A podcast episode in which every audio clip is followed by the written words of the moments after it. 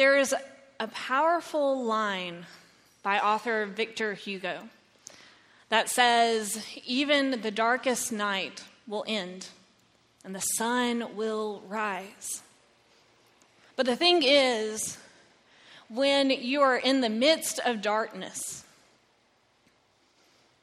this line seems like wishful thinking coming from someone who has no clue what they're talking about. Because darkness can be so incredibly overwhelming. Darkness can numb our senses, it can steal our sight. The darkness will tell us time and again that we are worthless, that we are sinful.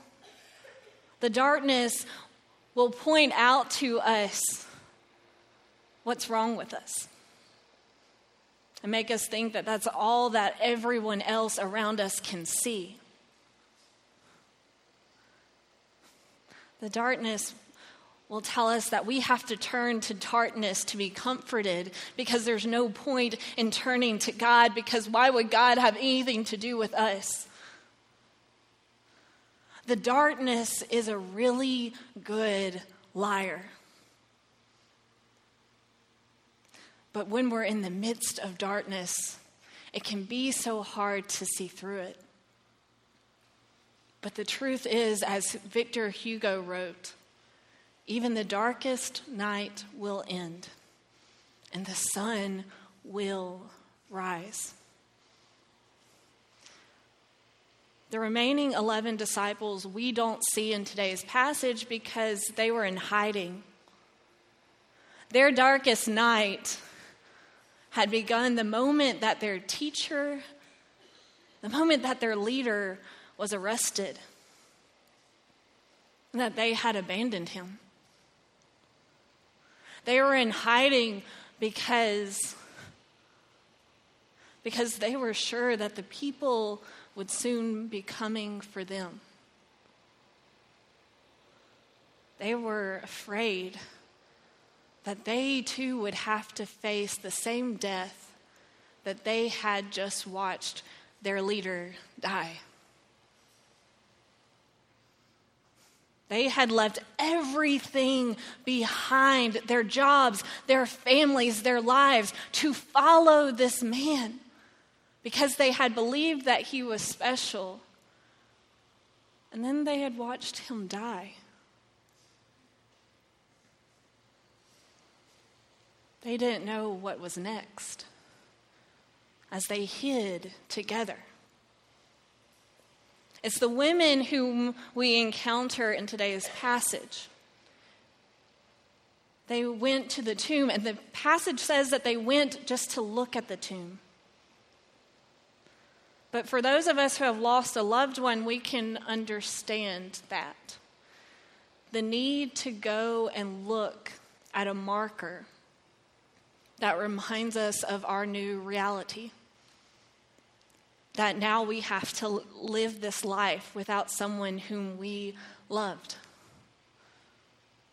The women, in the midst of their grieving, felt the need to go and see this tomb, to be reminded of what had happened.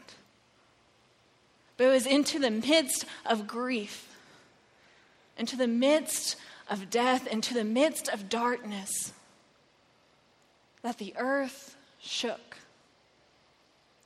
Three days after Jesus had poured out his blood on the cross, three days after Jesus had prayed, Father, forgive them, for they know not what they do. Three days after Jesus had died and his body had been laid in a tomb, the earth shook and nothing has been the same ever since. Ever since the angel appeared to the women and told them, Come and see. Come and see for yourself. The tomb is empty. He is not here. He is risen just as he had said to you all, though you couldn't understand it then. Come and see, and then go and tell. Go and tell the others that Jesus is going ahead of you all, that Jesus will meet you all because he lives. Go and tell the others that nothing will ever be the same again, that there is a new normal. But the greatest trick that the devil can play with Christians is to convince us that the resurrection doesn't actually matter in how we live our lives and who we choose to be. The devil will try and convince us that it's okay to live a life just like everyone else with the same values as everyone else. That it is okay to pick and choose how we will be faithful to pick and choose which parts of the Bible we want to follow. The devil will try to convince us to be comfortable, to forget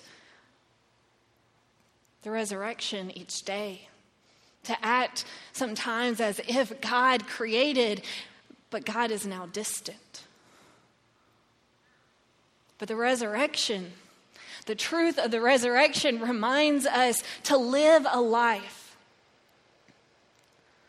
that speaks of a God who not only came to us, but a God who came to know us and to serve us and to save us. That this is our new normal. The relationship between us and God was just beginning at the resurrection. Because our God is determined to heal the suffering of the world. Our God is determined and will not stop until every division, every bit of brokenness, every area of darkness is gone for good. But the resurrection isn't actually about us. The resurrection declares who our God is. That our God not only lives, but that our God is at work. That our God is on the move, that He is always going ahead of us. He's just waiting for us to follow. This is our new normal. As believers, this is our truth. Our new normal is that we have a God who makes a way where before there was none. That the darkness can tell us all it wants about how we should be ashamed of ourselves, how we are so full of sin, how we are so unworthy. The darkness can tell us anything it wants. But our new normal is that we have been deemed as worthy of the sacrifice that Christ made on our behalf. That we have been named beloved. Our new normal is that not only did Jesus die to save us from our sins, but Jesus died so that eternity with us would be what he would celebrate. This is our new normal. This is our truth. Where there is sickness, healing will always come eventually. Where there is brokenness, God will make all of it whole. Where there is devastation and division, peace is coming. Where there is death, Where there is death, life will always come.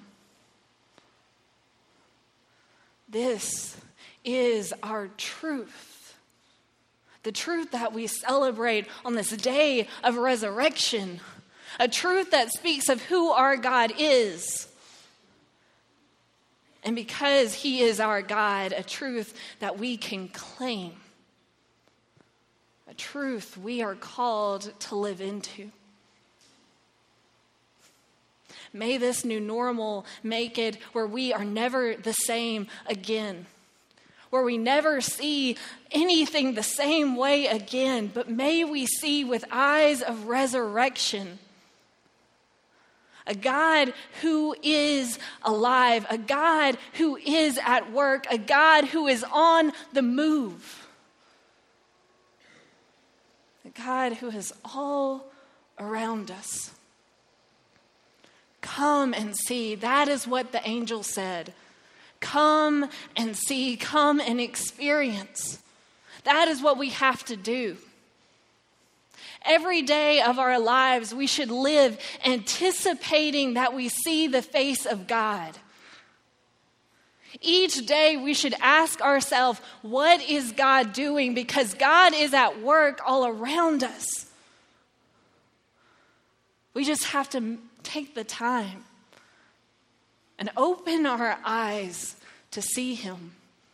Because when we want to see God at work, not even the darkness, not even the darkness can drown out that light. But when we see Him, when we glimpse the risen Savior, when we see what God is doing, when we see what God has done, may we go and tell as the angel bid us. Go and tell until the whole world knows that there is a God who is alive, that there is a God who is on the move, who is at work, who is with us. That there is a God who is love, a God who is healer, a God who is redeemer a God who is friend, a God who will never be kept down. This is our new normal. This is our truth that we get to claim. If we just take the time to open our eyes and see with resurrection our risen Savior Everything has changed. Because Jesus took our place. He willingly took our place to save us from our sins, to wash us clean. And though he died, he lives he lives, Christ Jesus lives, and because he is risen, nothing ever has to be the same for us again. The victory has already been claimed. God has claimed the victory. The darkness is putting up its best fight to still our sight, to keep us from God. But the darkness has lost. The darkness has lost, and all we have to do is open our eyes and see our risen Savior and realized, realize that the darkest night has ended. The sun has risen, and it's never going away. This is our new normal. This is our truth. And so may we live each day with eyes wide open looking for our God who is on the move. And when we see him, when we glimpse his, his truth, his love, may we go and tell so that others may see for themselves the risen Savior. This is our new normal. So may we never be the same for it never be the same again. Let us pray. Lord, we, we come before you now in this hour, thankful that you are who you said you were from the very beginning. A God who is love, a God who creates us and is never giving up on us. And so, Lord, in these last few minutes of worship, as the offering baskets are passed, as, as we sing a final song, Lord, may we just center our hearts on you. May we, may we open our eyes in just a few moments and see the truth. See with resurrection that you are here, that you are everywhere, that you are just aching for us, that you are crying out for us to open our eyes and see that you are here to see what you are doing. Lord, you're alive. We know this. Help us to live into it and help us to tell others and not be ashamed of it so that all may see the risen Savior whose love for us is so great, not even death could keep him down. Lord, you are everything. Help us to remember. It's in your Son's name that we pray. Amen.